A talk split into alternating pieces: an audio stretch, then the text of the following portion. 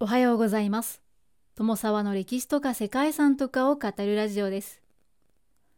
このチャンネルでは社会科の勉強が全くできなかった私が歴史や世界遺産について興味のあるとこだけゆるく自由に語っています。本日ご紹介するのはイタリアの世界遺産ジェノバ・レストラーデ・ヌオーベとパラッツィ・ディ・ロッリセードです。はい、ジェノバと聞くと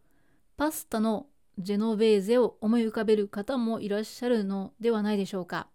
はい、まあ、そのですね、ペスト・ジェノベーゼ発祥の場所ではあります。ジェノバはイタリア北西部に位置する港町です。世界遺産に登録されているのは、新しい通りを意味するレ・ストラーデ・ヌオーベと呼ばれる道路と、パラッツォと呼ばれる宮殿や邸宅です。この世界遺産の特徴は名前にも入っている通り、ロッリ制度と呼ばれるある制度です。ジェノバは中世に海洋貿易で発達すると、イタリア四大海洋都市国家の一つに数えられる大国となりました。その後、海洋都市としては衰退するも、金融都市として16世紀から17世紀に黄金期を迎えて、その頃にたくさんの宮殿が築かれました。1576年にジェノバでは格式のある宮殿の公式リストが制作されて、その所有者は交代で国賓を受け入れるということが義務付けられました。国賓の地位に応じて、いずれかの宮殿が選ばれて、国賓の地位が高ければ高いほど、その宮殿は豪華になり、国賓を迎える家族も裕福でなければならなかったそうです。それらの身分の高い人々を迎えるための宮殿を掲載した迎賓館目録がロッリと呼ばれるものです。世界遺産名に関してストラーダ・ヌオーバというのがイタリア語で新しい街路を意味していて世界遺産名にあるストラーデ・ヌオーベというのはその複数形にあたります。またパラッツィというのは宮殿を示すパラッツォの複数形でストラーダ・デ・ヌオーベの宮殿群はロッリに掲載されていた宮殿や貴族の邸宅なんですね。国賓を迎えるための宮殿のリストというのは他では聞いたことはありませんが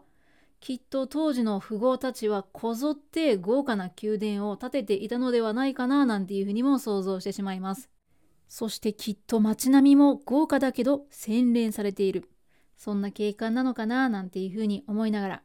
本日はイタリアの世界遺産ジェノバ・レ・ストラーデ・ヌオーベとパラッツィ・ディ・ロッリ制度をご紹介したいと思います。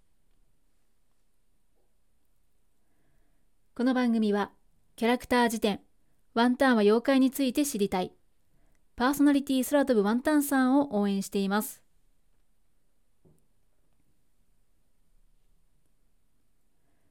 イタリアのジェノバには新しい街路群を意味する16世紀に整備されたストラーデ・ヌオーベとそれ以降の時代にできた2つの街路があります。ジェノバの大通りの一つであるガリバルディ通りにはパラッツィ・ディ・ロッリというかつてのジェノバ共和国時代の迎賓館目録ロッリに掲載されていた数多くの宮殿が今も残されています。天然の良好に恵まれていたジェノバは古代から発展してローマ時代には帝国の海軍基地にもなっていました。そんな場所が11世紀に自治都市として独立するとジェノバ共和国が成立して地中海貿易に参戦しました。そして東方貿易で莫大な富を築くとベネツィアやピサ、アマルフィと並ぶイタリア四大海洋都市国家となりました。その後、1096年の第1回十字軍を皮切りに十字軍の遠征が始まると、ジェノバはベネツィアとともに中心的な役割を果たしました。ただ、イスラム教徒と戦っている最中でも、ムスリム商人との取引は拡大していたそうで、西アジアや北アフリカに拠点を設けて地中海貿易は拡大しました。その後12世紀にアマルフィ、13世紀にピサが没落すると、ジェノバはベネツィアと並ぶ地中海の覇者となり、海の支配者と呼ばれるようになりました。13世紀から14世紀にかけては、対ベネツィア戦争が勃発します。4度にわたる攻防の末、両国ともに甚大な被害を出して終戦を迎えました。そしてその後はオスマン帝国の地中海進出によって東方貿易は衰退していきました。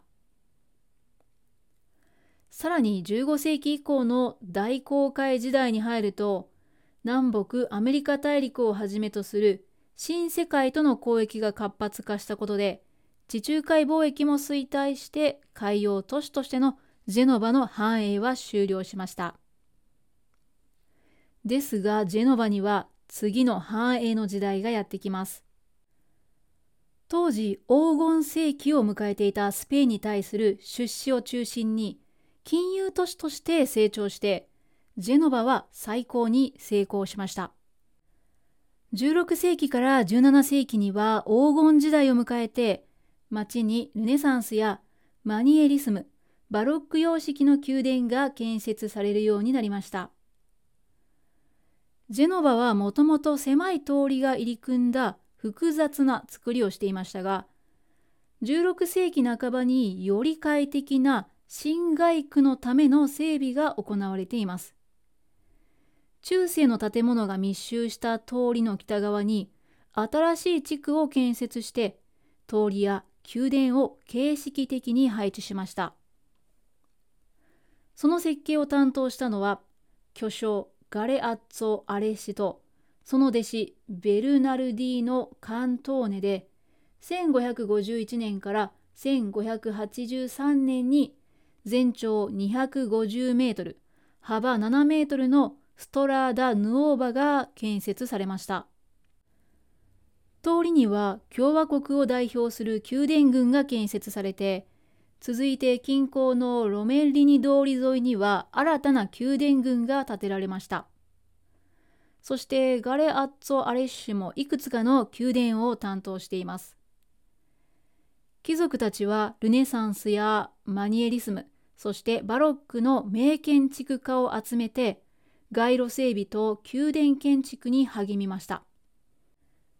宮殿は3階から4階建ての中庭を持つ建物が一般的でした。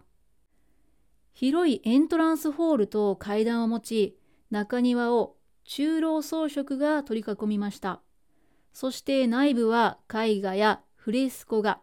彫刻や化粧漆喰の細工で飾り立てられました。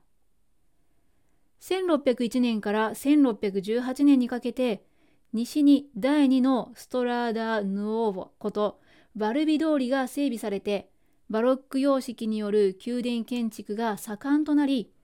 より豪華で装飾豊かなデザインの宮殿が建てられました。1778年から1786年には